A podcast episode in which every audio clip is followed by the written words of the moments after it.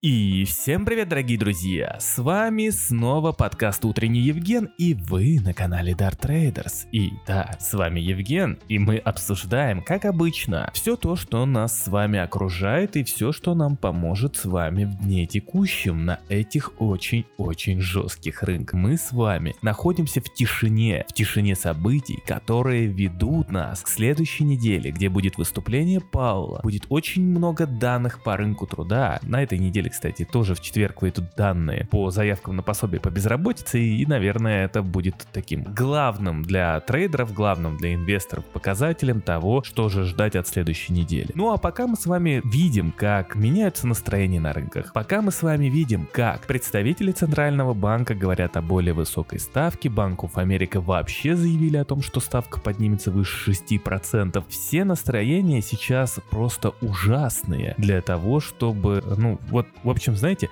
сейчас на рынках именно то состояние, когда ну просто вообще не должно хотеться туда лезть. Но на самом деле мы с вами должны быть более объективны в том, что происходит для того, чтобы строить правильные какие-то гипотезы, прогнозы и так далее и тому подобное. И да, сейчас мы с вами видим, как рынки замерли в боковиках, потому что инвесторы все еще ждут, что прекрасные экономические данные скоро начнут литься, ну или точнее ужасные, потому что мы помним, да, все, что плохое сейчас, это хорошее для рынков, а все, что хорошее, это сейчас плохое. Так вот, инвесторы ждут, что наконец-таки то, что ФРС поднимали ставку, что ЕЦБ поднимали ставку и в других центробанках поднимали ставку, все это приведет, конечно же, к замедлению экономики, которое приведет к замедлению инфляции, и это сократит тот временной промежуток под действием высоких ставок, и потом дальше рынки начнут заливать деньгами. Но пока этой ситуации не вырисовывается, а вырисовывается более устойчивая устойчивая и более высокая инфляция. В связи с этим рынки должны бояться, рынки должны падать, но они не падают. И у многих, опять же, встает вопрос, почему? Во вчерашнем подкасте я уже вам говорил о сценарии, где мы с вами можем увидеть такую историю, где долгий-долгий-долгий боковик, а потом цены провалятся вниз, то есть рынки провалятся вниз. Либо мы с вами будем видеть сейчас, когда ФРС США выступит, когда Джером Паул на следующей неделе выступит, и все они объявят о своих жестких жестких намерениях и, возможно, о том, что намерения могут быть еще жестче, чем все предполагают, то, возможно, это вызовет ту самую медвежку на рынках, где рынки провалятся и дальше опять будут идти в боковике, вырисовывая некое такое, знаете, округлое дно или U-образное восстановление, где мы с вами уже будем постепенно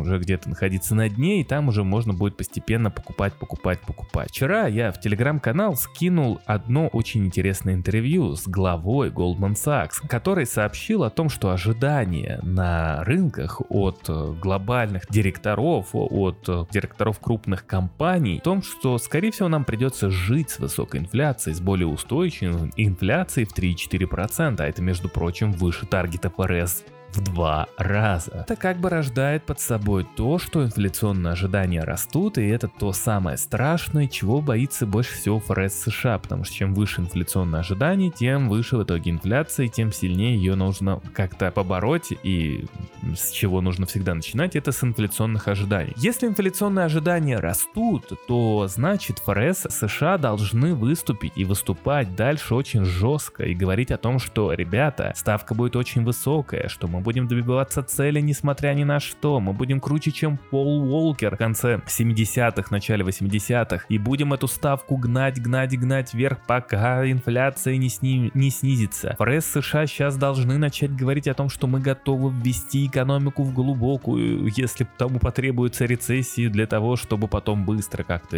оттуда из рецессии всех выгнать, потому что нужно резко снизить спрос, так как высокая инфляция уничтожает сильнее всего доходы самых слабо защищенных слоев населения. Именно таким образом Федеральной резервной системе США сейчас нужно бороться с вот с такими вот настроениями, которые вот высказал Давид Соломон. Как бы вот, ребятки, смотрите, уже крупные директора ожидают, что инфляция долгое время будет держаться 3-4%. Эти ожидания, эти прогнозы, это настроение ФРС США необходимо уничтожать. Поэтому я прогнозирую, что дальше перед неделей тишины, когда, естественно, ФРС США должны будут высказаться по процентной ставке, сейчас должны представители ФРС взять ситуацию в руки и еще сильнее, еще жестче, жестче и жестче нагнетать, что они готовы предпринимать все меры, что ставка будет выше и так далее и тому подобное, чтобы у таких SEO, э, как э, глава Goldman Sachs, не было, не было даже повода подумать о том, что инфляция будет э, вот в таком диапазоне какое-то время ходить. Это не должно устояться никак в головах инвесторов, в головах крупных компаний, именно владельцев крупных компаний, директоров крупных компаний. Такого просто быть не должно. Но очень важно сейчас тоже, дорогие друзья, рассматривать сценарий, что если вдруг так действительно случится и ФРС США не удастся снизить инфляцию, что ФРС США не пойдут, допустим, на жесткие меры, на жесткие экономические меры, то есть вводить экономику в рецессию, а только представьте, как ввести экономику в рецессию, когда у тебя потолок госдолга и политики между собой не могут договориться для того, чтобы этот потолок увеличить. Получается, что если сейчас экономика начнет впадать в рецессию серьезную и будет потолок долга, то в принципе экономика США может прийти к дефициту ликвидности, который будет очень жестким и может образовать серию дефолтов на рынке. Многие не смогут просто расплачиваться по счетам из-за всех этих проблем. И вот здесь у нас э, происходит такая очень двойственная ситуация. Вроде бы нужно ФРС США гнать ставку наверх, вроде бы нужно ФРС США вводить экономику США в рецессию, но с другой стороны, как ее ввести в рецессию, если до сих пор непонятно, что там по фискальной политике. То есть, если мы с вами видим определенность по денежно-кредитной политике, то по фискальной, по бюджетной политике мы ничего пока не видим. Мы видим только то, что политики продолжают спорить между собой и могут привести к тому, что такие агентства, как Fitch, S&P начнут понижать кредитный рейтинг Соединенным Штатам Америки, что тоже может быть очень большим негативом и оттоком ликвидности как раз таки с рынка Соединенных Штатов Америки при высоких процентных ставках, что может спровоцировать дикую, э, ну не то что рецессию, а кризис, кризис кризис и депрессию после этого в экономике. То есть ну, может реализоваться довольно-таки самый худший вариант. И вряд ли,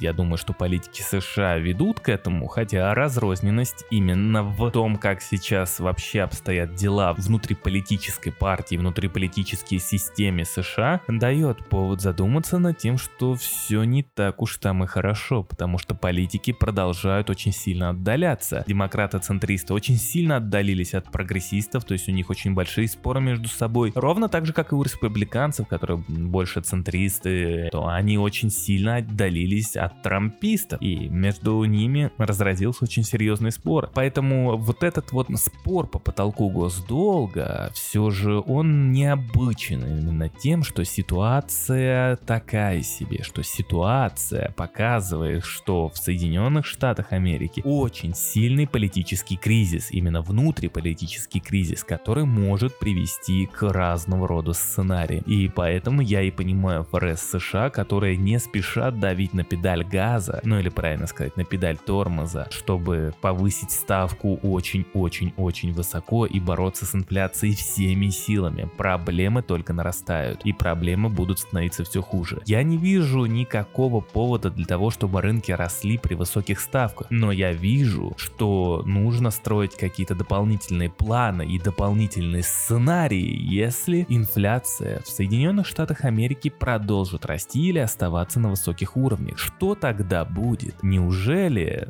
инвесторы, трейдеры и крупнейшие управляющие активами будут готовы к более низкой реальной доходности или, возможно, даже к отрицательной реальной доходности? Вот это меня смущает. Если инвесторы не будут готовы управляющие капиталом к отрицательной, ну, к минимальной отрицательной реальной реальной доходности, так как они будут, да, там где-то прятать свои деньги, где-то прятать свои средства, вот именно рисковые активы, которые все еще дают большую доходность, и, например, там те же там нефтяники, которые дают огромную доходность сейчас, плюс рост акций, который будет стремиться вверх, скорее всего, за счет того, что прогноз на нефть довольно-таки хорошие, все это может приводить к росту рынка, все это может вызывать как раз-таки аппетит к риску, если инфляция будет сохраняться. Да, он не будет суперсильным. Да, этот аппетит к риску не приведет к каким-то суперциклам, но этот аппетит к риску может и удерживать как раз таки рынки на плаву, могут и, удерживать рынки в далеком и долгом боковике,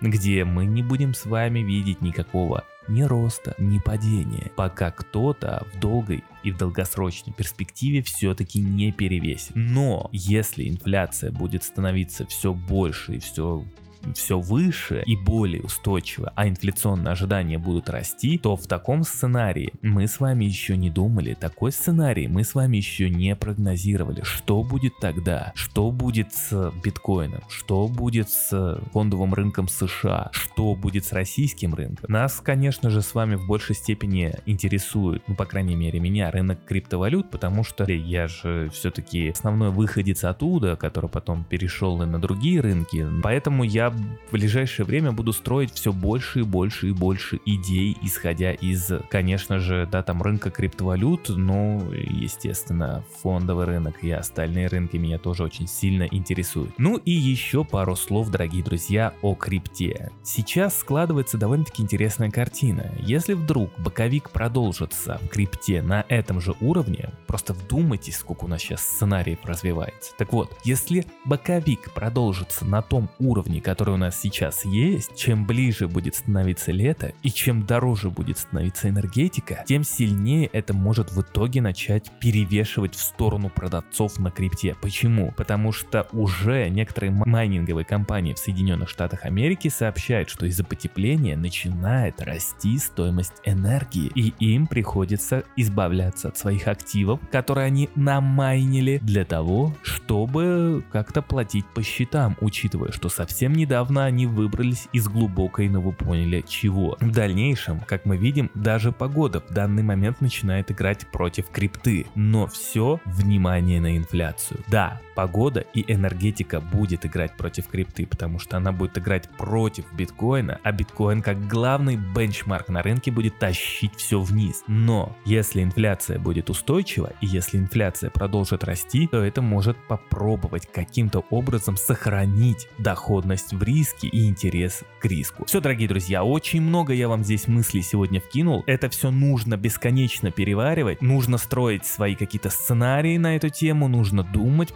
что последнее время, видите, у нас появляются какие-то данные, и именно эта неделя, неделя вакуума, она для нас с вами, чтобы мы с вами подумали о том, что мы будем делать дальше. Все, дорогие друзья, все, все, все. Я ухожу, на этом у меня все, и до новых встреч. Всем спасибо.